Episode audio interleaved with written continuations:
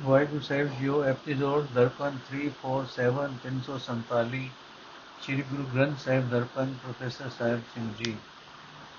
ਰਾਮਕਲੀ ਕੀ ਵਾਰ, ਰਾਏ ਬਲਵੰਤ ਤਥਾ ਸਤਿ ਡੂ ਆਖੀ, ਇੱਕ ਓੰਕਾਰ ਸਤਿਗੁਰ ਪ੍ਰਸਾਦ, ਸਤਿ ਬਲਵੰਤ ਦੀ ਵਾਰ ਵਾਰ ਕਿਸ ਨੂੰ ਆਖੀਦਾ ਹੈ? ਹੋਰ ਅਨੇਕਾਂ ਪੰਜਾਬੀ ਸ਼ਬਦਾਂ ਵਾਂਗ ਲਫ਼ਜ਼ ਵਾਰ ਵੀ ਸੰਸਕ੍ਰਿਤ ਬੋਲੀ ਵਿੱਚੋਂ ਆਪਣੇ ਅਸਲੀ ਰੂਪ ਵਿੱਚ ਹੀ ਪੰਜਾਬੀ ਬੋਲੀ ਵਿੱਚ ਟਿਕਿਆ ਆ ਰਿਹਾ ਹੈ। ਸੰਸਕ੍ਰਿਤ ਵਿੱਚ ਇਸ ਲਫ਼ਜ਼ ਦੇ ਕਈ ਅਰਥ ਹਨ। ਪੰਜਾਬੀ ਵਿੱਚ ਵੀ ਇਹ ਲਫ਼ਜ਼ ਕਈ ਅਰਥਾਂ ਵਿੱਚ ਵਰਤਿਆ ਜਾਂਦਾ ਹੈ। ਪੰਜਾਬੀ ਸਾਹਿਤ ਵਿੱਚ ਵਾਰ ਉਸ ਕਵਿਤਾ ਨੂੰ ਆਖੀਦਾ ਹੈ, ਜਿਸ ਵਿੱਚ ਕਿਸੇ ਸੂਰਮੇ ਦੇ ਰਣ ਭੂਮੀ ਆਦਿਕ ਵਿੱਚ ਦਿਖਾਏ ਸੂਰਮਤਾ ਦੇ ਕਿਸੇ ਕਰਤੱਵ ਦਾ ਜ਼ਿਕਰ ਕੀਤਾ ਹੋਵੇ। ਵਾਰ ਵਿੱਚ ਕਿਸੇ ਮਨੁੱਖ ਦਾ ਸਾਰਾ ਜੀਵਨ ਨਹੀਂ ਵਿਖਾਈਦਾ। ਜੀਵਨ ਵਿੱਚੋਂ ਕੋਈ ਇੱਕੋ ਉਂਗਲੀ ਝਾਂਕੀ ਦਿਖਾਈਦੀ ਹੈ। ਯੋਧਿਆਂ ਦੀਆਂ ਵਾਰਾਂ ਗਾਉਣ ਦਾ ਰਿਵਾਜ, ਪਿੰਡਾਂ ਵਿੱਚ ਜਾਗਰੇ ਕਰਨ ਦੀ ਬਹੁਤ ਪੁਰਾਣੀ ਰੀਤ ਚੱਲੀ ਆਉਂਦੀ ਹੈ। ਇਹ ਜਾਗਰਾ ਆਮ ਤੌਰ ਤੇ ਦੇਵੀ ਦੇ ਵਾਰ ਤੇ ਕੀਤਾ ਜਾਂਦਾ ਹੈ। ਵਾਰਾਂ ਦੇ ਕਵਈਏ ਬਹੁਤ ਜੋਰ ਬਿਰਾਦਰੀ ਵਿੱਚ ਹੀ ਮਿਲਦੇ ਹਨ। ਸਾਰੀ ਰਾਤ ਜਾਗਣ ਕਰਕੇ ਇਸ ਦਾ ਨਾਮ ਜਾਗਰ ਹੈ। ਜਾਗਰਾ ਸ਼ੁਰੂ ਕਰਨ ਲੱਗਿਆਂ ਪਹਿਲਾਂ ਦੇਵੀ ਦੀ ਉਪਮਾ ਵਿੱਚ ਭਜਨ ਗਾਏ ਜਾਂਦੇ ਹਨ, ਫਿਰ ਆਮ ਤੌਰ ਤੇ ਕੈਰਵਾ ਪਾਂਡਵਾਂ ਦੇ ਯੁੱਧ ਦੀ ਵਾਰ ਜਾਂ ਸ਼੍ਰੀ ਰਾਮਚੰਦਰ ਜੀ ਦੇ ਰਾਵਣ ਦੇ ਯੁੱਧ ਦੀ ਵਾਰ ਗਾਉਂਦੇ ਹਨ। ਇਹਨਾਂ ਵਾਰਾਂ ਦੀ ਰਾਹੀਂ ਪਿੰਡਾਂ ਦੇ ਅਨਪੜ ਇਸਤਰੀ ਮਰਦਾਂ ਵਿੱਚ ਵੀ ਹਿੰਦੂ ਧਰਮ ਦਾ ਪ੍ਰਭਾਵ ਜਿਉਂਦਾ ਟਿਕਿਆ ਰਹਿੰਦਾ ਹੈ। ਬੱਚਿਆਂ ਨੂੰ ਵੀ ਆਪਣੇ ਉਹਨਾਂ ਬਜ਼ੁਰਗਾਂ ਦੇ ਨਾਮ ਤੇ ਕਾਰਨਾਮੇ ਯਾਦ ਰਹਿੰਦੇ ਹਨ। ਪਿੰਡਾਂ ਦੇ ਵਸਨੀਕ ਜਾਣਦੇ ਹਨ ਕਿ ਜਾਗਰੇ ਵਾਲੀ ਰਾਤ ਕਿਵੇਂ ਬੱਚੇ ਤੋਂ ਲੈ ਕੇ ਬੁੱਢੇ ਤੱਕ ਹਰ ਇੱਕ ਪਿੰਡ ਵਾਸੀ ਦੇ ਅੰਦਰ ਚਾਹ ਉਤਸ਼ਾਹ ਹੁੰਦਾ ਹੈ। ਲੱਖਾਂ ਰੁਪਏ ਖਰਚ ਕੇ ਵੀ ਪਿੰਡ ਵਿੱਚ ਉਤਨਾ ਧਰਮ ਪ੍ਰਚਾਰ ਨਹੀਂ ਕੀਤਾ ਜਾ ਸਕਦਾ ਜਿਤਨਾ ਇਹ ਗਰੀਬ ਜਿਉਰ ਢਾਡੀ ਪੈਂਚ ਥੋੜੇ ਜਿਹੇ ਖਰਚ ਨਾਲ ਕਰਦੇ ਰਹਿੰਦੇ ਹਨ। ਗੁਰੂ ਨਾਨਕ ਦੇਵ ਜੀ ਦੀਆਂ ਵਾਰਾਂ। ਸਤਗੁਰੂ ਨਾਨਕ ਦੇਵ ਜੀ ਨੇ ਜੰਗਾਂ ਵਿੱਚ ਹੁੰਦੀ ਇਨਸਾਨੀ ਕਟਵਟ ਸੁਣਨ ਦੀ, ਲੋਕਾਂ ਦੀ ਇਸ ਰੁਚੀ ਨੂੰ ਪਰਮਾਤਮਾ ਅਤੇ ਖਲਕਤ ਦੇ ਪਿਆਰ ਵੱਲ ਪਰਤਾਨ ਲਈ ਤਿੰਨ ਵਾਰਾਂ ਲਿਖੀਆਂ, ਜੋ ਹੁਣ ਗੁਰੂ ਗ੍ਰੰਥ ਸਾਹਿਬ ਦੇ ਰਾਗ ਮਲਾਰ ਮਾਜ ਇਆਸਾ ਵਿੱਚ ਦਰਜ ਹਨ। ਸਨ 1521 ਵਿੱਚ। ਬਾਬਰ ਨੇ ਹਿੰਦੁਸਤਾਨ ਤੇ ਹਮਲਾ ਕੀਤਾ। ਅਹਿਮਦਾਬਾਦ ਅਪੜ ਕੇ ਇਸ ਸ਼ਹਿਰ ਨੂੰ ਅੱਗ ਲਵਾ ਦਿੱਤੀ। ਸ਼ਹਿਰ ਵਿੱਚ ਹੋਰ ਅਤਿਆਚਾਰਾਂ ਤੋਂ ਇਲਾਵਾ ਕਤਲਾਮ ਵੀ ਕਰਾਈ। ਗੁਰੂ ਨਾਨਕ ਦੇਵ ਜੀ ਇਸ ਦੂਰ ਘਟਨਾ ਵੇਲੇ ਅਹਿਮਦਾਬਾਦ ਹੀ ਸਨ। ਇਸ ਦੁਰਘਟਨਾ ਵੇਲੇ ਅਹਿਮਦਾਬਾਦ ਹੀ ਸਨ। ਹਜੂਰ ਤੀਜੀ ਉਦਾਸੀ ਦੇ ਸੰਬੰਧ ਵਿੱਚ ਮੱਕੇ ਮਦੀਨੇ ਬਗਦਾਦ ਤੋਂ ਕਾਬਲ ਦੇ ਰਸਤੇ ਰਸਤੇ ਹਸਨ ਅਬਦਾਲ ਡੇਰੇ ਡਿੰਗੇ ਹੁੰਦੇ ਹੋਏ। ਹਸਨ ਅਬਦਾਲ ਡੇਰੇ ਡਿੰਗੇ ਹੁੰਦੇ ਹੋਏ ਅਹਿਮਦਾਬਾਦ ਆਏ ਸਨ। ਅਹਿਮਦਾਬਾਦ ਵਿੱਚ ਸਤਗੁਰੂ ਜੀ ਨੇ ਵਾਰ ਦਾ ਨਕਸ਼ਾ ਲੋਕਾਂ ਦੀ ਹੱਡੀ ਹੱਡੀ ਵਰਤਾ ਆਪਣੀ ਅੱਖੀਂ ਵੇਖਿਆ। ਹੋਰ ਕਵੇ ਤਾਂ ਅਜੇ ਸਮੇਂ ਆਪਣੇ ਕਿਸੇ ਸਾਥੀ ਸੂਰਮੇ, ਮਨੁੱਖ ਦੇ ਕਿਸੇ ਉਗਰੇ ਜੰਗੀ ਕਾਰਮੇ ਨੂੰ ਕਵਿਤਾ ਵਿੱਚ ਲਿਖਦੇ ਹਨ। ਪਰ ਗੁਰੂ ਨਾਨਕ ਦੇਵ ਜੀ ਨੇ ਇਸ ਨੂੰ ਇੱਕ ਐਸਾ ਮਹਾਨ ਯੋਧਾ ਨਜ਼ਰੀ ਆ ਰਿਹਾ ਸੀ। ਪਰ ਗੁਰੂ ਨਾਨਕ ਦੇਵ ਜੀ ਨੂੰ ਇਸ ਇੱਕ ਐਸਾ ਮਹਾਨ ਯੋਧਾ ਨਜ਼ਰੀ ਆ ਰਿਹਾ ਸੀ, ਜਿਸ ਦੇ ਇਸ਼ਾਰੇ ਤੇ ਜਗਤ ਦੇ ਸਾਰੇ ਹੀ ਜੀਵ ਕਾਮਾਦਿਕ ਵੈਰੀਆਂ ਨਾਲ ਇੱਕ ਮਹਾਨ ਜੰਗ ਵਿੱਚ ਲੱਗੇ ਪਏ ਹਨ। ਅਹਿਮਦਾਬਾਦ ਦਾ ਜੰਗ ਵੇਖ ਕੇ ਗੁਰੂ ਨਾਨਕ ਸਾਹਿਬ ਨੇ ਵੀ ਇੱਕ ਜੰਗੀ ਕਾਰਨਾਮੇ ਤੇ ਹੀ ਵਾਰ ਲਿਖੀ। ਪਰ ਉਹਨਾਂ ਦਾ ਸ਼੍ਰੋਮਣੀ ਪਾਤਰ ਅਕਾਲ ਪੁਰਖ ਆਪ ਸੀ। ਅਹਿਮਦਾਬਾਦ ਦੇ ਜੰਗ ਤੋਂ ਪ੍ਰੇਰਿਤ ਹੋ ਕੇ ਗੁਰੂ ਨਾਨਕ ਦੇਵ ਜੀ ਨੇ ਜਿਹੜੀ ਵਾਰ ਲਿਖੀ ਸੀ, ਉਹ ਹੁਣ ਗੁਰੂ ਗ੍ਰੰਥ ਸਾਹਿਬ ਦੇ ਮਲਾਰ ਰਾਗ ਵਿੱਚ ਦਰਜ ਹੈ। ਇਸ ਵਿੱਚ ਰਣ ਭੂਮੀ ਦਾ ਤੇ ਲੜਨ ਵਾਲਿਆਂ ਦਾ ਜ਼ਿਕਰ ਹੈ। ਵੇਖੋ ਉਸ ਵਾਰ ਦੀ ਪੌੜੀ ਨੰਬਰ 4 ਆਪੇ ਛਿੰਝ ਪਵਾਏ, ਮੱਲਾ ਖਾੜਾ ਰਚਿਆ, ਲੱਥੇ ਭੜਥੂ ਪਾਏ, ਗੁਰਮੁਖ ਮਚਿਆ, ਮਨਮੁਖ ਮਾਰੇ, ਪਛਾੜ ਮੋਰ ਕਚਿਆ ਆਪ ਭਿੜੇ ਮਾਰੇ, ਆਪ ਆਪ ਕਾਰਜ ਰਚਿਆ। ਐਮਨਾਬਾਦ ਦਾ ਜੰਗ ਵੇਖ ਕੇ ਸਤਿਗੁਰੂ ਜੀ ਨੇ ਮਹਾਬਲੀ ਜੋਧੇ ਅਕਾਲ ਪੁਰਖ ਦੇ ਉਸ ਜੰਗ ਦਾ ਹਾਲ ਲਿਖਿਆ ਹੈ ਜੋ ਸਾਰੇ ਜਗਤ ਰੂਪ ਰਣ ਭੂਮੀ ਵਿੱਚ ਹੋ ਰਿਹਾ ਹੈ। ਐਮਨਾਬਾਦ ਦੀ ਕਤਲਾਮ ਦੀ ਦੁਰਘਟਨਾ ਸਨ 1521 ਵਿੱਚ ਹੋਈ ਸੀ। ਸੋ ਮਲਾਰ ਦੀ ਵਾਰ ਸਨ 1521 ਵਿੱਚ ਕਰਤਾਰਪੁਰ ਵਿੱਚ ਲਿਖੀ ਗਈ ਇਹ ਸਾਰੀ ਵਾਰ ਦਾ ਮਜਮੂਨ ਇੱਕੋ ਹੀ ਹੈ। ਕ੍ਰਿਸ਼ਨਾ ਦੀ ਅਗ ਜੋ ਪਰਮਾਤਮਾ ਦੇ ਹੁਕਮ ਵਿੱਚ ਜੀਆਂ ਨੂੰ ਸਾੜ ਰਹੀ ਹੈ।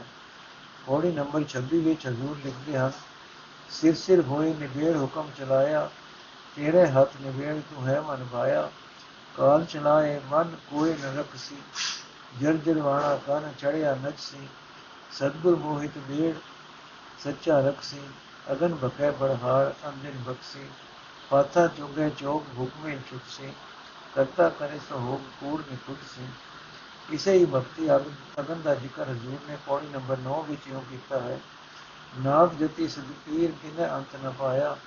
ਗੁਰਮੁਖ ਨਾਮ ਧਿਆਇ ਤੁਝੈ ਸਮਾਇਆ। ਯੁਗ ਛਤੀ ਗੁਬਾਰ ਤਿਸੀ ਮੁਝਾਇਆ। ਜਲਾ ਬਿੰਬ ਅਸਰਾ ਕਿਨੇ ਵਰਤਾਇਆ? ਨੀਲ ਅਨੀਲ ਅਗਮ ਸੁਰਜੀਤ ਸਬਾਇਆ। ਅਗਨ ਉਪਾਈ ਬਾਦ ਭੁਖ ਤਿਹਾਇਆ। ਦੁਨੀਆ ਕੈ ਸਿਰ ਕਾਲ ਦੂਜਾ ਭਾਇਆ। ਰੱਖੇ ਰਖਣ ਹਾਰ ਜਿਨੀ ਸ਼ਬਦ ਬੁਝਾਇਆ। ਹਜੂਰ ਲਿਖਦੇ ਹਨ ਕਿ ਇਸ ਵਕਤ ਦੀ ਤ੍ਰਿਸ਼ਨਾ ਅਗ ਦੇ ਅਗ ਤੋਂ ਜੰਗਲਵਾਸ ਸ੍ਰੇਵੜਿਆਂ ਵਾਲੀ ਕੁਚੀਲਤਾ ਅੰਨ ਦਾ ਤਿਆਗ ਵਿਦਵਤਾ ਭਗਵਾ ਵੀਸ ਅਧਿਕ ਬਚਾ ਨਹੀਂ ਸਕਦੇ। ਇੱਕ ਰਣ ਖੰਡ ਬੈਸੇ ਜਾਏ, ਸਦ ਨ ਦੇਵੇ। ਇੱਕ ਅਗਨ ਜਲਾਵੇ, ਅੰਗ ਆਪ ਵਿਗੋਵੇ ਇੱਕ ਜੈਨੀ ਉਜੜ ਪਾਏ, ਦੁਰੋਂ ਖੁਆਇਆ। ਇੱਕ ਅੰਨ ਖਾਏ, ਮੂਰਖ ਬਿਨਾ ਕਿਆ ਸੁਝਈ ਕ੍ਰਿਸ਼ਨਾ ਹੋਈ, ਬਹੁਤ ਕਿਵੇ ਨਾ ਦੀਜਈ ਪੜਿਆ ਲਿਖੇ ਦਾਰ ਲੇਖਾ ਮੁੰਦੀਏ ਮਿਣ ਨਾਵੇਂ ਕੁਯਾਰ ਔਖਾ ਤਦੀਏ ਇੱਕ ਭਗਵਾ ਵੇਸ ਕਰ ਭਰਮ ਦੇ ਮਿਣ ਸਤਗੁਰ ਕਿਨੇ ਨ ਪਾਇਆ। ਦੇਸ ਅੰਤਰ ਭਵ ਥਕੇ ਤੋਂ ਅੰਦਰ ਆਪ ਲੁਕਾਇਆ ਇਸ ਵਾਰ ਦੀਆਂ ਕੁੱਲ 28 ਪੌੜੀਆਂ ਹਨ, ਪਰ ਪੌੜੀ ਨੰਬਰ 27 ਗੁਰੂ ਅਰਜਨ ਦੇਵ ਜੀ ਦੀ ਹੈ। ਨਾਨਕ ਸਾਹਿਬ ਦੀਆਂ ਲਿਖੀਆਂ ਹੋਈਆਂ ਸਿਰਫ 27 ਪੌੜੀਆਂ ਹਨ ਹਰ ਇੱਕ ਪੌੜੀ ਵਿੱਚ 8-8 ਤੁਕਾਂ ਹਨ। ਹੁਣ ਇਸ ਵਾਰ ਦਾ ਟਾਕਰਾ ਕਰੋ ਮਾਝ ਦੀ ਵਾਰ ਦੇ ਨਾਲ। ਉਸ ਵਿੱਚ ਵੀ 27 ਪੌੜੀਆਂ ਹਨ ਤੇ ਹਰ ਇੱਕ ਪੌੜੀ ਵਿੱਚ 8-8 ਤੁਕਾਂ ਹਨ। ਦੋਹਾਂ ਵਾਰਾਂ ਦਾ ਮਜਮੂਨ ਵੀ ਇੱਕੋ ਜਿਹਾ ਹੀ ਹੈ। ਤ੍ਰਿਸ਼ਨਾ ਵਿਆਗ ਮਾਝ ਦੀ ਵਾਰ ਦੀ ਪੌੜੀ ਨੰਬਰ 2 ਵਿੱਚ। ਇਸ ਤ੍ਰਿਸ਼ਨਾ ਦੀ ਅਗ ਦਾ ਜ਼ਿਕਰ ਇਉਂ ਹੈ, ਤੁਧ ਆਪੇ ਜਗਤ ਪਾਏ ਕੇ ਤੁਧ ਆਪੇ ਧੰਦੇ ਲਾਇਆ। ਮੋਹ ਠਗੋਰੀ ਪਾਏ ਕੇ ਤੁਧ ਆਪੋ ਜਗਤ ਖਵਾਇਆ ਤ੍ਰਿਸ਼ਨਾ ਅੰਦਰ ਅਗਨ ਹੈ, ਨ ਤੁੱਟੈ ਭੁੱਖਾ ਤਿਹਾਇਆ।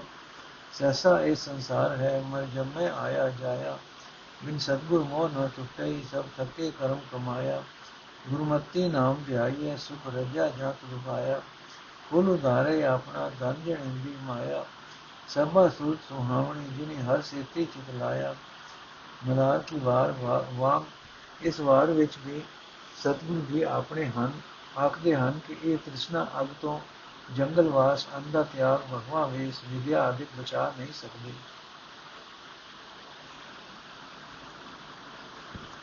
ਇੱਕ ਕੰਦ ਮੂਲ ਚੁਣ ਖਾਏ ਵੰਡ ਖੰਡ ਵਾਸਾ ਇੱਕ ਭਗਵਾ ਵੇਸ ਕਰ ਫਿਰੇ ਜੋਗੀ ਸੰਿਆਸਾ ਅੰਦਰ ਤ੍ਰਿਸ਼ਨਾ ਬਹੁਤ ਛਾਦਨ ਭੋਜਨ ਕੀ ਆਸਾ ਪੌੜੀ ਨੰਬਰ 5 ਤੂੰ ਗਣਤਾ ਕਿਨੇ ਨਾ ਪਾਇਓ ਸੱਚੇ ਅਲਖ ਪਾਰਾ ਪੜਿਆ ਮੂਰਖ ਆਖਿਆ ਜਿਸ ਲਬ ਲੋਭ ਹੰਕਾਰਾ ਪੌੜੀ ਨੰਬਰ 6 ਇਹਨਾਂ ਦੋਹਾਂ ਵਾਰਾਂ ਤੇ, ਇਸ ਟਾਕਰੇ ਤੋਂ ਇਹ ਸਾਫ਼ ਸਿੱਧ ਹੁੰਦਾ ਹੈ ਕਿ ਮਲਾਰ ਦੀ ਵਾਰ ਲਿਖਣ ਤੋਂ ਥੋੜਾ ਹੀ ਚਿਰ ਪਿੱਛੇ, ਪਿੱਛੋਂ ਗੁਰੂ ਸਤਗੁਰੂ ਨਾਨਕ ਦੇਵ ਜੀ ਨੇ ਇਹ ਦੂਜੀ ਵਾਰ, ਮਾਝ ਦੀ ਵਾਰ ਲਿਖੀ ਸਨ 1521 ਵਿੱਚ ਕਰਤਾਰਪੁਰੇ। ਤ੍ਰੈਵੇਂ ਉਦਾਸੀਆਂ ਮੁਕਾ ਕੇ ਅਜੇ ਕਰਤਾਰਪੁਰ ਟਿਕੇ ਹੀ ਸਨ। ਉਦਾਸੀਆਂ ਸਮੇਂ ਕਈ ਜੋਗੀਆਂ, ਸੰਨਿਆਸੀਆਂ ਸੇਵਣਿਆਂ ਤੇ ਵਿਦਵਾਨ ਪੜਤਾ ਆਦਿਕ ਨੂੰ ਮਿਲੇ ਸਨ। ਉਹ ਖਿਆਲ ਅਜੇ ਤਾਜ਼ਾ ਸਨ ਜੋ ਇਹਨਾਂ ਦੋਹਾਂ ਵਾਰਾਂ ਵਿੱਚ ਪ੍ਰਗਟ ਕੀਤੇ ਹਨ, ਜਿਵੇਂ ਕਿ ਉੱਪਰ ਦੱਸਿਆ ਗਿਆ ਹੈ। ਪਰ ਆਸਾ ਦੀ ਵਾਰ ਇਹਨਾਂ ਤੋਂ ਵੱਖਰੀ ਕਿਸਮ ਦੀ ਹੈ। ਇਸ ਵਿੱਚ 24 ਪੌੜੀਆਂ ਹਨ। ਕਿਸੇ ਵੀ ਇਹਨਾਂ ਜੋਗੀਆਂ, ਸੰਨਿਆਸੀਆਂ ਸੇਵੜਿਆਂ ਤੇ ਵਿਦਵਾਨ ਪੰਡਤਾਂ ਵਾਲੇ ਸਾਰਾ ਨਹੀਂ, ਜਿਨ੍ਹਾਂ ਨੂੰ ਉਦਾਸੀਆਂ ਵਿੱਚ ਮਿਲੇ ਸਨ। ਇਸ ਵਾਰ ਵਿੱਚ ਇੱਕ ਐਸੇ ਜੀਵਨ ਦੀ ਤਸਵੀਰ ਦਿੱਤੀ ਗਈ ਹੈ, ਜਿਸ ਦੀ ਹਰ ਇੱਕ ਮਨੁੱਖ ਮਾਤਰ ਨੂੰ ਲੋੜ ਹੈ, ਜਿਸ ਦਾ ਚੇਤਾ ਹਰ ਇੱਕ ਇਨਸਾਨ ਲਈ ਹਰ ਰੋਜ਼ ਕਰਨਾ ਜ਼ਰੂਰੀ ਕਿਹਾ ਜਾ ਜਾਂ ਜਾਪਦਾ ਹੈ। ਸ਼ਾਇਦ ਇਸੇ ਵਾਸਤੇ ਇਸ ਵਾਰ ਦਾ ਕੀਰਤਨ ਨਿਤ ਕਰਨਾ ਸਿੱਖ ਮਰਿਆਦਾ ਵਿੱਚ ਦੱਸਿਆ ਗਿਆ ਹੈ। ਆਸਾ ਦੀ ਵਾਰ ਕੀ ਹੈ? ਜੀਵਨ ਮਨੋਰਥ ਦੀ ਵਿਆਖਿਆ ਇੱਕ ਉੱਚੇ ਦਰਜੇ ਦੀ ਜੀਵਨ ਫਿਲਾਸਫੀ ਐਮਨਾਬਾਦ ਦੀ ਕਤਲਾਮ ਸੇਵੜਿਆਂ ਦੀ ਉੱਚ ਕੁਚੀਲਤਾ, ਪੰਡਤਾਂ ਦਾ ਵਿਦਿਆ ਅਨਕਾਰ ਇਸ ਤੋਂ ਦੂਰ ਪਿਛਾ ਰਹਿ ਗਏ ਸਨ। ਰਹਿ ਗਏ ਹਨ। ਸੋ ਇਹ ਵਾਰ ਗੁਰੂ ਨਾਨਕ ਸਾਹਿਬ ਦੀ ਜੀਵਨ ਸਫਰ ਦੇ ਅਖੀਰਲੇ ਹਿੱਸੇ ਦੀ ਹੈ। ਰਾਵੀ ਦੇ ਕੰਡੇ ਕਿਸੇ ਨਿਰੋਲ ਰੱਬੀ ਇਕਾਂਤ ਵਿੱਚ ਬੈਠਿਆ ਗੁਰੂ ਗ੍ਰੰਥ ਸਾਹਿਬ ਦੀਆਂ ਹੋਰ ਵਾਰਾਂ, ਗੁਰੂ ਨਾਨਕ ਦੇਵ ਜੀ ਦੇ ਪੂਰਨਿਆਂ ਉੱਤੇ ਤੁਰ ਕੇ ਗੁਰੂ ਅਮਰਦਾਸ ਜੀ, ਗੁਰੂ ਰਾਮਦਾਸ ਜੀ ਅਤੇ ਗੁਰੂ ਅਰਜਨ ਸਾਹਿਬ ਜੀ ਨੇ ਵੀ ਵਾਰਾਂ ਲਿਖੀਆਂ ਜੋ ਗੁਰੂ ਗ੍ਰੰਥ ਸਾਹਿਬ ਵਿੱਚ ਦਰਜ ਹਨ। ਇਹਨਾਂ ਦਾ ਵੇਰਵਾ ਇਉਂ ਹੈ ਗੁਰੂ ਅਮਰਦਾਸ ਜੀ ਦੀਆਂ ਚਾਰ ਵਾਰਾਂ, ਰਾਗ ਸੂਹੀ, ਰਾਗ ਗੁਜਰੀ, ਸੂਹੀ ਰਾਮਕਲੀ ਤੇ ਮਾਰੂ। ਗੁਰੂ ਰਾਮਦਾਸ ਜੀ ਦੀਆਂ ਅੱਠ ਵਾਰਾਂ, ਜੋ ਹੈ, ਜੋ ਸ਼੍ਰੀ ਰਾਗ ਗੌੜੀ ਵਿਆਗੜਾ ਵਡਾ ਸੋਰਠ ਬਿਲਾਵਰ ਸਾਰੰਗ ਕਾਨੜਾ ਵਿੱਚ। ਹਨ ਗੁਰੂ ਅਰਜਨ ਸਾਹਿਬ ਦੀਆਂ 6 ਵਾਰਾਂ, ਜੋ ਹਨ ਗੌੜੀ, ਗੁਜਰੀ ਜੈਕਸੀ ਰਾਮਕਲੀ, ਮਾਰੂ ਤੇ ਬਸੰਤ ਵਿੱਚ। ਇੱਕ ਵਾਰ ਸੱਤੇ ਬਲਵੰਡ ਦੀ ਹੈ ਜੋ ਰਾਮਕਲੀ ਰਾਤ ਵਿੱਚ ਦਰਜ ਹੈ, ਸਾਰੀਆਂ ਵਾਰਾਂ ਦਾ ਜੋੜ 22 ਹੈ।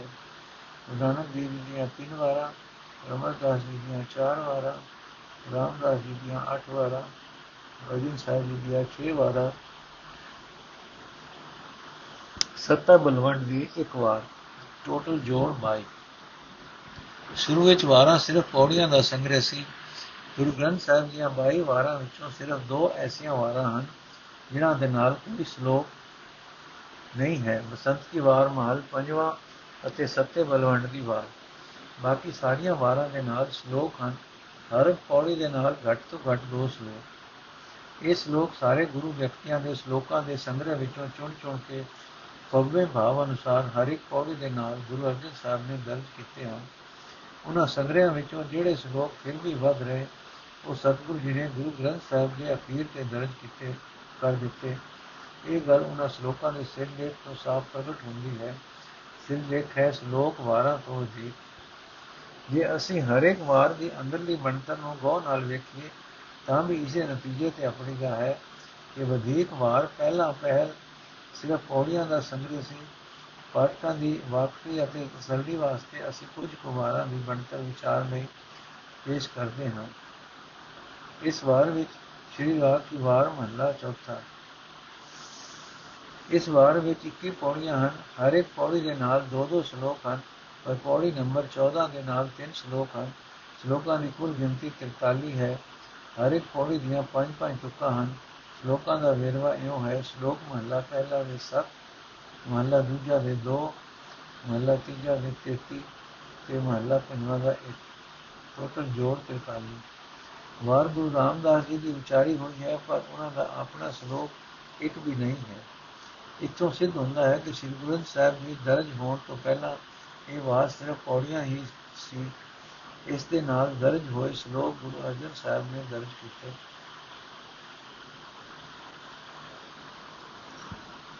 ਇੱਥੇ ਇੱਕ ਹੋਰ ਕਿਆਸ ਵੀ ਲਾਇਆ ਜਾ ਸਕਦਾ ਹੈ ਕਿ 42 ਸ਼ਲੋਕ ਉਹਨਾਂ ਗੁਰੂ ਵਿਅਕਤੀਆਂ ਦੇ ਹਨ ਜੋ ਗੁਰੂ ਰਾਮਦਾਸ ਜੀ ਤੋਂ ਪਹਿਲਾਂ ਸ਼ਰੀਰਕ ਜਾਮੇ ਵਿੱਚ ਹੋ ਚੁੱਕੇ ਸਨ।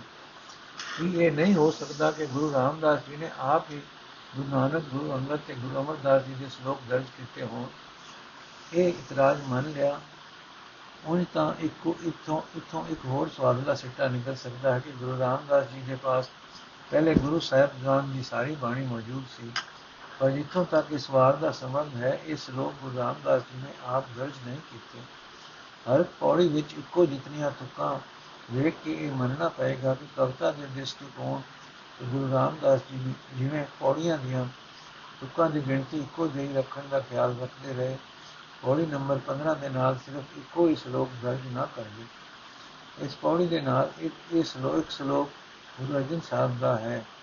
ਸੋ ਇਹ ਸਾਰੇ ਸ਼ਲੋਕ ਗੁਰੂ ਅਰਜਨ ਸਾਹਿਬ ਨੇ ਦਰਜ ਕੀਤੇ ਹਨ। ਪਹਿਲਾ ਇਹ ਵਾਰ ਸਿਰਫ ਪੌੜੀਆਂ ਦਾ ਸੰਗ੍ਰਹਿ ਸੀ। ਮਾਜ ਕੀ ਵਾਰ ਮਹਲਾ ਪਹਿਲਾ। ਇਸ ਵਾਰ ਦੀ ਬਣਤਰ ਵਿੱਚ ਹੇਠ ਲਿਖੀਆਂ ਗੱਲਾਂ ਧਿਆਨਯੋਗ ਹਨ। ਕੁੱਲ 27 ਪੌੜੀਆਂ ਹਨ ਤੇ ਹਰ ਇੱਕ ਪੌੜੀ ਦੀਆਂ 8-8 ਤੁਕਾਂ ਹਨ। 27 ਪੌੜੀਆਂ ਵਿੱਚੋਂ ਸਿਰਫ 14 ਐਸੀਆਂ ਹਨ ਜਿਨ੍ਹਾਂ ਨਾਲ ਸ਼ਲੋਕ ਸਿਰਫ ਗੁਰੂ ਨਾਨਕ ਦੇਵ ਜੀ ਦੇ ਹਨ, ਜਿਨ੍ਹਾਂ ਦੀ ਇਹ ਵਾਰ ਹੈ। ਪਰ ਇਹਨਾਂ ਸ਼ਲੋਕਾਂ ਦੀ ਗਿਣਤੀ ਹਰ ਇੱਕ ਪੌੜੀ ਨਾਲ ਇੱਕੋ ਜਿਹੀ ਨਹੀਂ ਹੈ। 10 ਪੌੜੀਆਂ ਨਾਲ ਦੋ ਦੋ ਸ਼ਲੋਕ ਹਨ ਤੇ ਹੇਠ ਲਿਖੀਆਂ ਚਾਰ ਪੌੜੀਆਂ ਦੇ ਸ਼ਲੋਕ ਕਿਉਂ ਹਨ? ਪੌੜੀ ਨੰਬਰ 2 ਦੇ ਨਾਲ 3 ਸਤਵੇਂ, ਪੌੜੀ 70 ਸਤਵੇਂ ਦੇ ਨਾਲ 3 ਸ਼ਲੋਕ, ਪੌੜੀ ਨੰਬਰ 9 ਦੇ ਨਾਲ 4 ਸ਼ਲੋਕ, ਪੌੜੀ ਨੰਬਰ 13 ਦੇ ਨਾਲ 7 ਸ਼ਲੋਕ। ਪੌੜੀ 3 18 22 ਤੇ 25 ਦੇ ਨਾਲ ਕੋਈ ਵੀ ਸ਼ਲੋਕ ਗੁਰੂ ਨਾਨਕ ਦੇਵ ਜੀ ਦਾ ਨਹੀਂ ਹੈ। ਬਾਕੀ ਰਹਿ ਗਈਆਂ 9 ਪੌੜੀਆਂ, ਇਹਨਾਂ ਨਾਲ ਇੱਕ ਇੱਕ ਸ਼ਲੋਕ ਗੁਰੂ ਨਾਨਕ ਦੇਵ ਜੀ ਦਾ ਹੈ ਅਤੇ ਇੱਕ ਇੱਕ ਹੋਰ ਗੁਰੂ ਵਿਅਕਤੀ ਦਾ। ਹਰ ਇੱਕ ਪੌੜੀ ਵਿੱਚ ਤੁਕਾਂ ਦੀ ਗਿਣਤੀ ਇੱਕੋ ਜਿਹੀ ਹੋਣ ਤੋਂ ਇਹ ਗੱਲ ਸਾਫ਼ ਨਹੀਂ ਜਾਪਦੀ ਹੈ ਕਿ ਸਤਿਗੁਰੂ ਨਾਨਕ ਦੇਵ ਜੀ ਨੇ ਇਹ ਵਾਰ ਲਿਖਣ ਵੇਲੇ ਕਵਿਤਾ ਦੇ ਸਹਿਜ ਵੱਲ ਵੀ ਧਿਆਨ ਰੱਖਿਆ ਹੈ। ਪਰ ਜਿਸ ਕਵੀ ਗੁਰੂ ਨੇ ਪੌੜੀਆਂ ਦੀ ਬੰਤਰ ਵੱਲ ਇਤਨਾ ਧਿਆਨ ਦਿੱਤਾ ਹੈ, ਉਸ ਸੰਬੰਧੀ ਇਹ ਨਹੀਂ ਮੰਨਿਆ ਜਾ ਸਕਦਾ ਕਿ ਸ਼ਲੋਕ ਲਿਖਣ ਵੇਲੇ ਉਹ ਕਿਤੇ ਦੋ ਦੋ ਲਿਖਦੇ ਹਨ ਤੇ ਕਿਤੇ ਤਿੰਨ ਤਿੰਨ ਕਿਤੇ ਚਾਰ, ਕਿਤੇ ਸੱਤ ਲਿਖਦੇ ਤੇ ਕਈ ਪੌੜੀਆਂ ਖਾਲੀ ਹੀ ਰਹਿਣ ਦਿੰਦੇ। ਅਸਲ ਗੱਲ ਇਹ ਹੈ ਕਿ ਪਹਿਲਾਂ ਇਹ ਵਾਰ ਸਿਰਫ ਪੌੜੀਆਂ ਦਾ ਸੰਗ੍ਰਹਿ ਸੀ। ਆਸਾ ਦੀ ਵਾਰ ਮਹੱਲਾ ਪਹਿਲਾ। ਇਸ ਵਾਰ ਦੀਆਂ 24 ਪੌੜੀਆਂ ਹਨ ਕਿ ਇਹਨਾਂ ਨਾਲ 59 ਸ਼ਲੋਕ ਹਨ। ਵੇਰਵਾ ਇਹੋ ਹੈ, ਸ਼ਲੋਕ ਮਹੱਲਾ ਪਹਿਲਾ ਦੇ 44 ਮਹੱਲਾ ਦੂਜਾ ਦੇ 15 ਪੌੜੀ ਨੰਬਰ 1 2 11 12 15 18 ਤੇ 22 ਇਹਨਾਂ ਸੱਤ ਪੌੜੀਆਂ ਨੂੰ ਛੱਡ ਕੇ ਬਾਕੀ ਦੀਆਂ 17 ਪੌੜੀਆਂ ਦੇ ਨਾਲ ਦੋ ਦੋ ਸ਼ਲੋਕ ਹਨ। ਜੋੜ 34 ਪੌੜੀ ਨੰਬਰ 1 2 11 18 ਦੇ ਨਾਲ ਤਿੰਨ ਤਿੰਨ ਸ਼ਲੋਕ ਹਨ ਜੋੜ 12 12 ਪੌੜੀ 12 ਤੇ ਤੇ 15 ਦੇ ਨਾਲ 4 4 ਸ਼ਲੋਕ ਹਨ ਜੋੜ 8 ਕੁੱਲ ਜੋੜ 34 ਜਮਾ 12 ਜਮਾ 8 ਜਮਾ 5 ਬਰਾਬਰ ਹੋ ਗਿਆ 59 59 ਪੌੜੀ ਨੰਬਰ 21 22 ਤੇ 23 ਦੇ ਨਾਲ ਗੁਰੂ ਨਾਨਕ ਸਾਹਿਬ ਦਾ ਕੋਈ ਵੀ ਸ਼ਲੋਕ ਨਹੀਂ ਹੈ। ਪੌੜੀ ਨੰਬਰ 7 ਤੇ 24 ਨਾਲ ਸਤਿਗੁਰੂ ਨਾਨਕ ਦੇਵ ਜੀ ਦਾ ਇੱਕ ਇੱਕ ਸ਼ਲੋਕ ਹੈ। ਪੌੜੀ ਨੰਬਰ 11 ਅਤੇ 18 ਨਾਲ ਤਿੰਨ ਤਿੰਨ ਹਨ ਅਤੇ ਪੌੜੀ ਨੰਬਰ 15 ਦੇ ਨਾਲ ਗੁਰੂ ਨਾਨਕ ਸਾਹਿਬ ਦੇ ਚਾਰ ਸ਼ਲੋਕ ਹਨ। ਕਵਿਤਾ ਦੇ ਸ੍ਰਿਸ਼ਟੀ ਕੋਣ ਤੋਂ ਪੌੜੀਆਂ ਦੀ ਬਣਾਵਟ ਵੱਲ ਵੇਖੋ। ਪੌੜੀ ਨੰਬਰ 18 22 ਤੇ 23 ਨੂੰ ਛੱਡ ਕੇ ਬਾਕੀ ਸਭ ਦੀ ਬਣਾਵਟ ਇੱਕੋ ਜਿਹੀ ਹੈ। ਤੁਕਾਂ ਦੀ ਗਿਣਤੀ ਇੱਕ ਸਮਾਨ ਹੈ।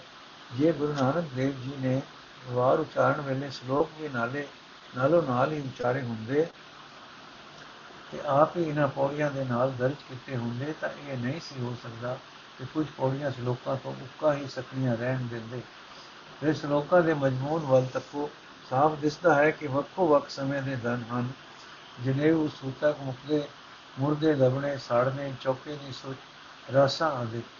ਸੋ ਇਹ ਵਿਚਾਰਾਂ ਸਾਨੂੰ ਪ੍ਰਗਟ ਕਰਦੀਆਂ ਹਨ ਕਿ ਇਹ ਵਾਰ ਪਹਿਲਾਂ ਸਿਰਫ ਪੌੜੀਆਂ ਦੀ ਹੀ ਸੀ। ਗੁਰੂ ਨਾਨਕ ਦੇਵ ਜੀ ਦੇ ਸਮੇਂ ਤੋਂ ਲੈ ਕੇ ਗੁਰੂ ਰਾਮਦਾਸ ਜੀ ਦੇ ਸਮੇਂ ਤੱਕ ਇਹ ਇਸੇ ਹੀ ਸ਼ਕਲ ਵਿੱਚ ਰਹੀ, ਸ਼ਲੋਕ ਗੁਰੂ ਅਰਜਨ ਦੇਵ ਜੀ ਨੇ ਦਰਜ ਕੀਤੇ ਹਨ। ਇਸ ਮਜਮੂਨ ਨੂੰ ਹੋਰ ਲੰਮਾ ਨਹੀਂ ਕੀਤਾ ਜਾ ਸਕਦਾ। ਵਿਚਾਰ ਦੇ ਇਸ ਉੱਪਰ ਦਿੱਤੇ ਬੁਰੇ ਤੋਂ ਹੋਰ ਵਾਰਾਂ ਦੀ ਬਣਤਰ ਪਾਠਕ ਸੱਜਣ ਆਪ ਵਿਚਾਰ ਕੇ ਵੇਖ ਲੈਣ। ਇਸੇ ਹੀ ਨਤੀਜੇ ਤੇ ਆਪਣਗੇ ਕਿ ਸ਼ੁਰੂ ਵਿੱਚ ਵਾਰਾਂ ਸਿਰਫ ਪੌੜੀਆਂ ਦਾ ਸੰਗ੍ਰਹਿ ਸੀ। ਵਾਰਾਂ ਦਾ ਕੇਂਦਰੀ ਮਜਮੂਨ। ਯੋਧਿਆਂ ਦੀਆਂ ਵਾਰਾਂ ਵਿੱਚ ਕਿਸੇ ਵੀ ਯੋਧੇ ਦਾ ਸਾਰਾ ਜੀਵਨ ਨਹੀਂ ਦਿੱਤਾ ਜਾਂਦਾ।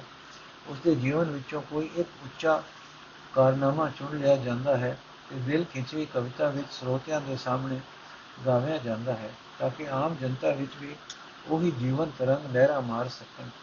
ਦੁਨੀਆ ਦੇ ਕਵੀਆਂ ਨੇ ਕਿਸੇ ਸੂਰਮੇ ਦੀ ਉਹ ਬਹਾਦਰੀ ਲੋਕਾਂ ਦੇ ਸਾਹਮਣੇ ਪੇਸ਼ ਕੀਤੀ, ਜੋ ਉਸਨੇ ਰਣ ਭੂਮੀ ਵਿੱਚ ਤਲਵਾਰ ਫੜ ਕੇ ਮਿਟਾਈ ਗੁਰੂ ਵਿਅਕਤੀਆਂ ਨੇ ਇਸ ਸਾਰੇ ਜਗਤ ਨੂੰ ਇੱਕ ਰਣ ਭੂਮੀ ਵੇਖਿਆ।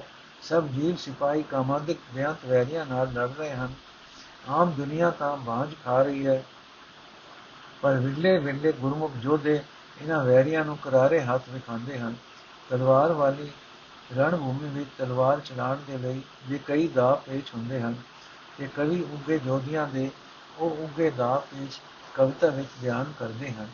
ਆਤਮ ਸੰਗਰਾਮ ਵਿੱਚ ਵੀ ਕਾਮਾਦਿਕ ਵੈਰੀਆਂ ਦਾ ਟਾਕਰਾ ਕਰਨ ਲਈ ਕਈ ਸੂਰਮੇ ਦਾ ਪੇਚ ਹਨ, ਕਈ ਸੁਚੱਜੇ ਦਾ ਪੇਚ ਹਨ, ਜੋ ਗੁਰਮੁਖ ਜੋਧੇ ਵਰਤਦੇ ਹਨ।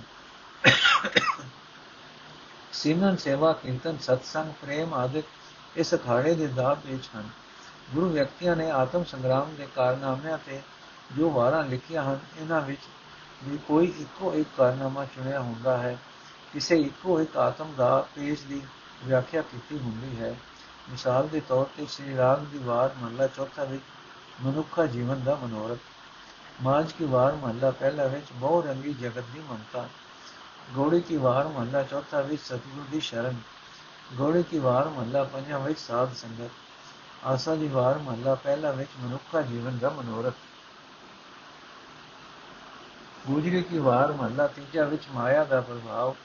ਗੁਜਰੀ ਕੀ ਵਾਰ ਮਹਲਾ ਪੰਜਵਾਂ ਵਿੱਚ ਜਗਤ ਦੇ ਵਿਕਾਰ। ਵਿਆਗਰੇ ਦੀ ਵਾਰ ਮਹਲਾ ਚੌਥਾ ਵਿੱਚ ਪ੍ਰਭੂ ਦੀ ਸਿਫਤ ਸਲਾਹ। ਵਡਾਂਸ ਕੀ ਵਾਰ ਮਹੱਲਾ ਚੌਥਾ ਵਿੱਚ ਸਤਿਗੁਰੂ। ਸੋਰਠ ਕੀ ਵਾਰ ਮਹੱਲਾ ਚੌਥਾ ਵਿੱਚ ਜਗਤ ਦੇ ਵਿਕਾਰ। ਹਰ ਇੱਕ ਵਾਰ ਦਾ ਕੇਂਦਰੀ ਮਜਮੂਨ ਇਹੋ ਇੱਕੋ ਹੀ ਹੋਇਆ ਕਰਦਾ ਹੈ। ਪੰਜਾਬੀ ਦੀਆਂ ਹੋਰ ਵਾਰਾਂ।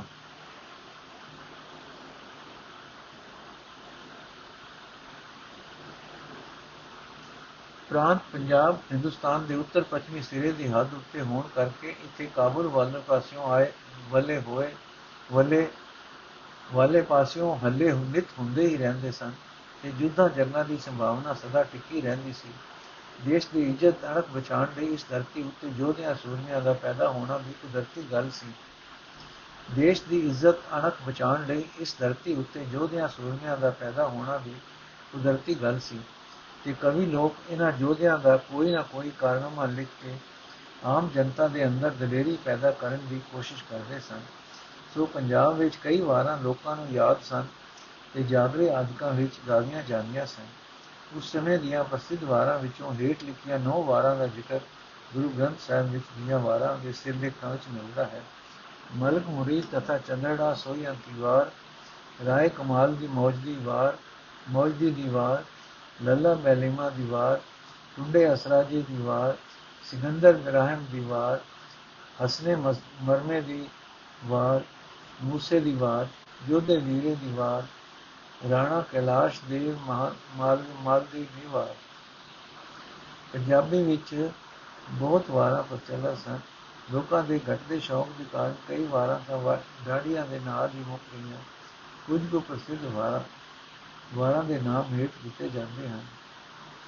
ਜੈਮਲ ਫਤਿਹ ਦੀ ਵਾਰ ਦੁਹੂਰ ਦੀ ਵਾਰ, ਬੰਦਾ ਸਾਹਿਬ ਦੀ ਵਾਰ, ਹਾਕਮ ਰਾਏ, ਨਾਦਰ ਸ਼ਾਹ ਦੀ ਵਾਰ ਨਜ਼ਾਬਤ ਕਵੀ, ਸਿੰਘਾਂ ਦੀ ਵਾਰ, ਭਾਈ ਗੁਰਦਾਸ ਜੀ ਦੂਜੇ, ਰਾਜਾ ਸਿੰਘ ਦੀ ਵਾਰ, ਸਰਦਾਰ ਮਾਹ ਸਿੰਘ ਦੀ ਵਾਰ, ਖਾਸ਼ਮ ਕਵੀ,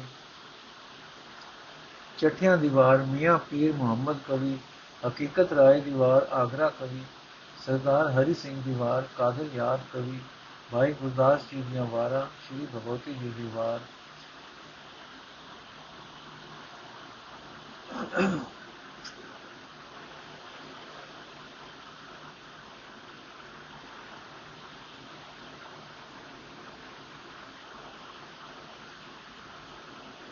ਸੱਤੇ ਬਲਵੰਡ ਦੀ ਬਾਣੀ, ਵਾਰ ਕਿਵੇਂ ਅਖਵਾ ਸਕਦੀ ਹੈ? ਅਸੀਂ ਪਿੱਛੇ ਵਿਚਾਰ ਕਰ ਆਏ ਹਾਂ ਕਿ ਵਾਰ ਵਿੱਚ ਕਿਸੇ ਯੋਧੇ ਤੇ ਕਿਸੇ ਇੱਕੋ ਉਂਗੇ ਕਾਰਨਾਮੇ ਨੂੰ ਦਿਲ ਖਿੱਚਵੇਂ ਕਵਿਤਾ ਦੀ ਰਾਹੀਂ ਬਿਆਨ ਕੀਤਾ ਜਾਂਦਾ ਹੈ। ਜੋ ਵਿਅਕਤੀਆਂ ਨੇ ਜੋ ਵਾਰਾਂ ਲਿਖੀਆਂ, ਉਹਨਾਂ ਵਿੱਚ ਵੀ ਸੰਸਾਰ ਤੇ ਆਤਮ ਸੰਗਰਾਮ ਦੀ ਕੋਈ ਇੱਕੋ ਇੱਕੋ ਝਾਕੀ ਵਿਖਾਈ ਹੋਈ ਹੈ ਕਿ ਸੱਤੇ ਬਣਵਣ ਦੀ ਬਾਣੀ ਵਿੱਚ ਵੀ ਕੋਈ ਇੱਕੋ ਹੀ ਕੇਂਦਰੀ ਮਜਮੂਨ ਹੈ, ਜਿਸ ਦੇ ਆਧਾਰ ਤੇ ਇਸ ਨੂੰ ਵਾਰ ਲਿਖਿਆ ਗਿਆ ਹੈ। ਇਸ ਬਾਣੀ ਦੀਆਂ ਕੁੱਲ 8 ਪੌੜੀਆਂ ਹਨ।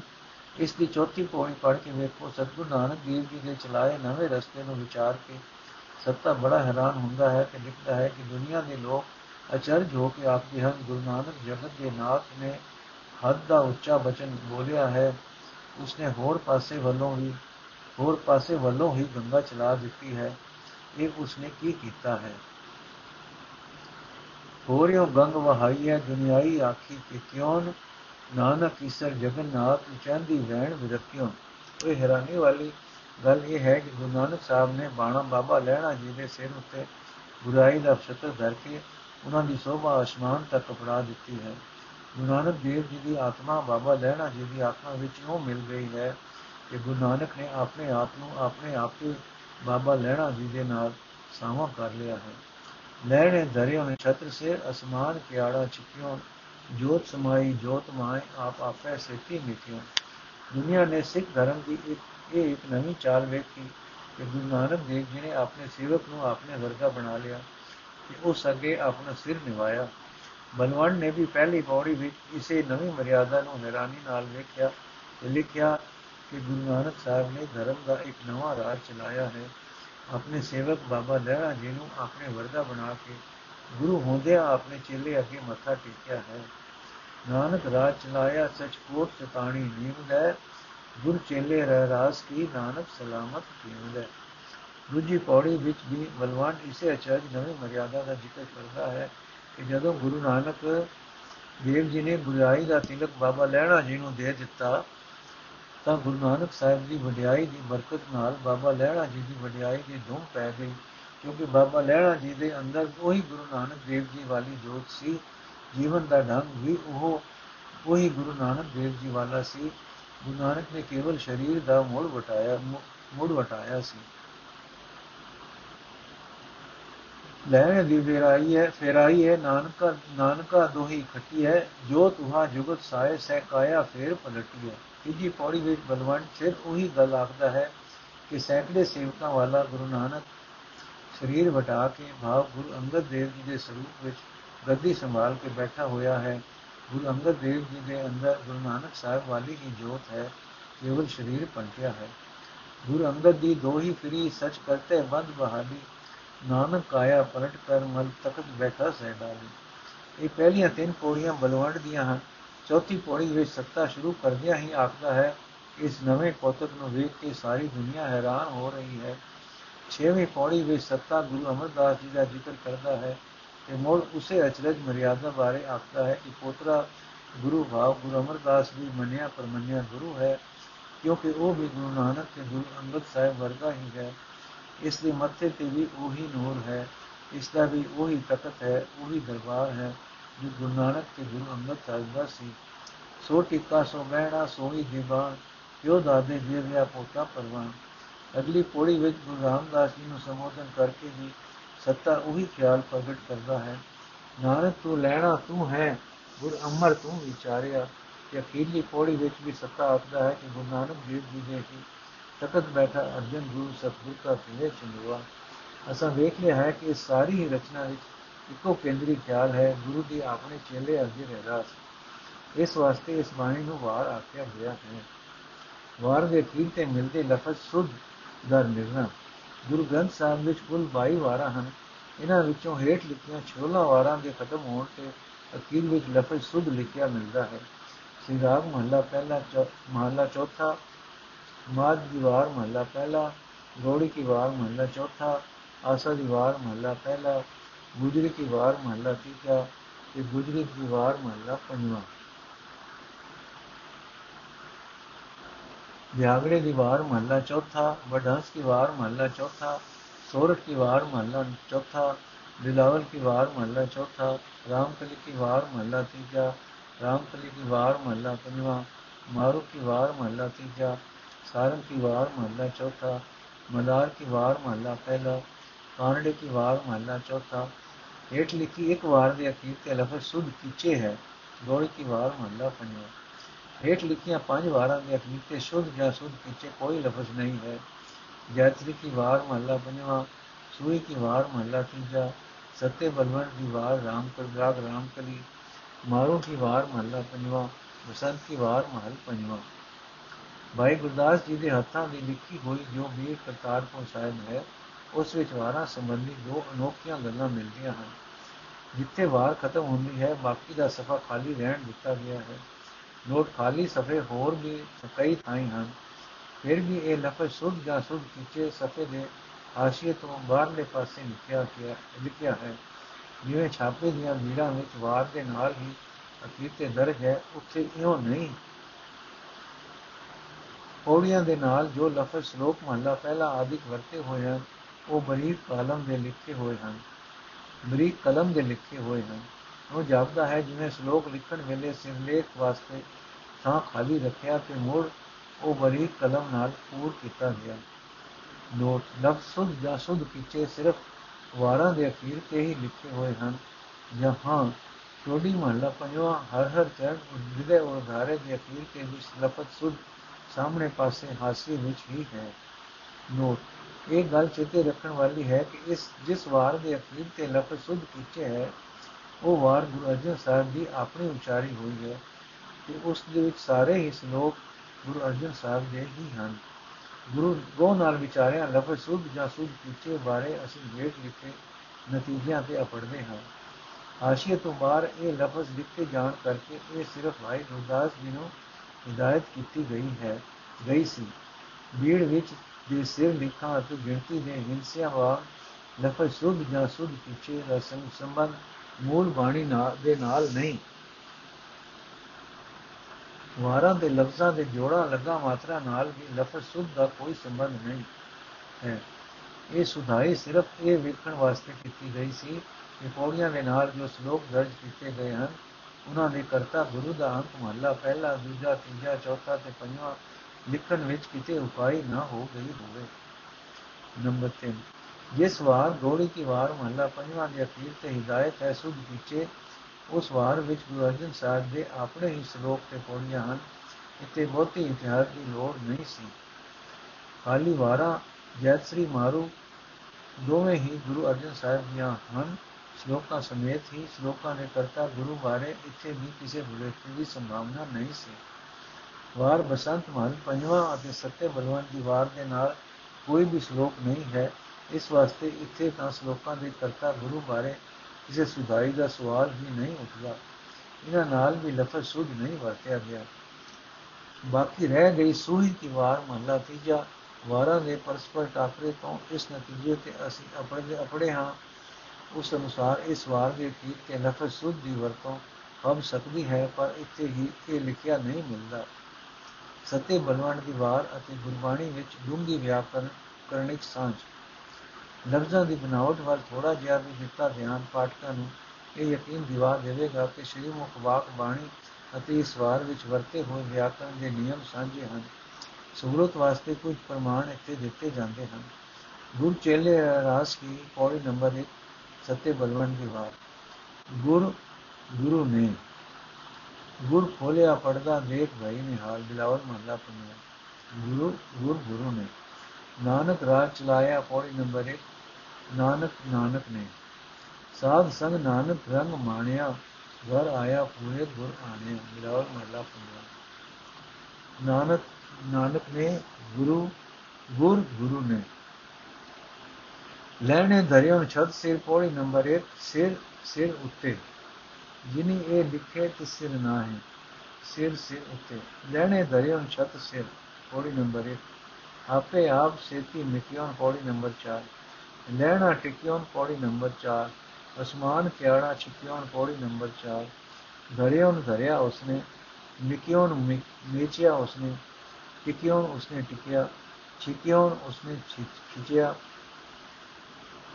ਜਿਹੜਾ ਧੁਰ ਲਿਖ ਪਾਇਆ ਸੂਈ ਕੀ ਵਾਰ ਮਹਲਾ ਪੰਜਵਾ ਪਾਇਓਨ ਪਾਇਆ ਉਸਨੇ ਸੱਚਾ ਅਮਰ ਚਲਾਇਓਨ ਸੂਈ ਕੀ ਵਾਰ ਚਲਾਇਓਨ ਚਲਾਇਆ ਉਸਨੇ ਇਕਨਾ ਨੋ ਨਾਉ ਬਖਸ਼ਿਆ ਰਾਮ ਕਲੀ بخشن بخشیا اس نے ہٹ انتر، گھٹ انتر امرت رکھیوں رام کرے، دیوار، محلہ تیجا رکھیوں، رکھیا اس نے۔ قدرت ہے وے خالین پوڑی نمبر چار۔ وکھالین وکھالی اس نے۔ حکم سے ساجین سوئی کی وار، محلہ چوتھا ساجین ساجی اس نے۔ چودہ رتن نکالین پوڑی نمبر پانچ نکالین نکالے اس نے۔ رات دنس اپائن ਰਾਮਕਲੀ ਕੀ ਵਾਰ ਮਹਲਾ ਤੀਜਾ ਉਪਾਇਆ ਉਪਾਏ ਉਸਨੇ। ਜੇ ਪਾਠਕ ਸੱਜਣ ਵਿਆਕਰਣ ਦੇ ਧੂਰੇ ਤੋਂ ਇਸ ਵਾਰ ਨੂੰ ਪ੍ਰੋ ਨਾਲ ਪੜਨਗੇ ਤਾਂ ਵੇਖਣਗੇ ਕਿ ਇੱਕ ਇੱਕ ਲਫ਼ਜ਼ ਦਾ ਵਿਆਕਰਣਿਕ ਰੂਪ ਸ੍ਰੀ ਮੁਖ ਵਾਕ ਬਾਣੀ ਦੇ ਨਾਲ ਪੂਰੇ ਤੌਰ ਤੇ ਮੇਲ ਖਾਂਦਾ ਹੈ। ਇੱਥੇ ਵਧੇਕ ਪ੍ਰਮਾਣ ਦਿੱਤਿਆਂ ਲੇਖ ਦਾ ਆਕਾਰ ਵੀ ਲੋੜਵਾ ਵਧਣ ਦਾ ਡਰ ਹੈ।